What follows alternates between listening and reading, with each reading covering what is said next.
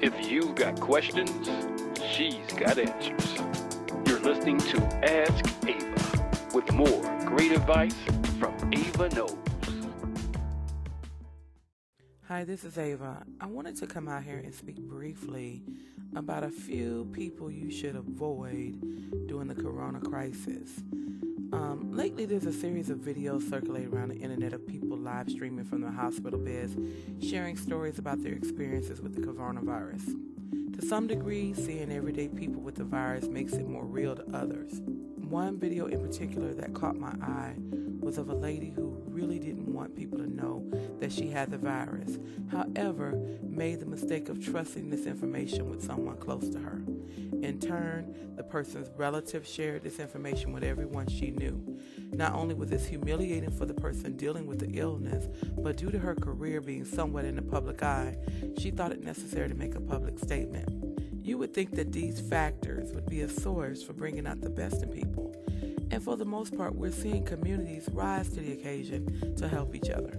However, make no mistake about it, a gossip and an instigator are still a gossip and an instigator, even in times of crisis.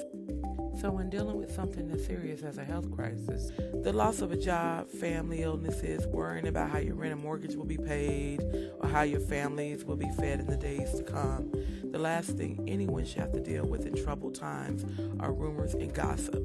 Now more than ever, it is important to surround yourself with positive energy. Whether you're a gossip, instigator, or a person going through matters you would prefer to be kept private, think before you speak.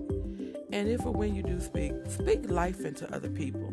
The message here, folks, is if you don't have something positive to add to a situation, then at least be quiet. I'm Ava Knows, and that's my time.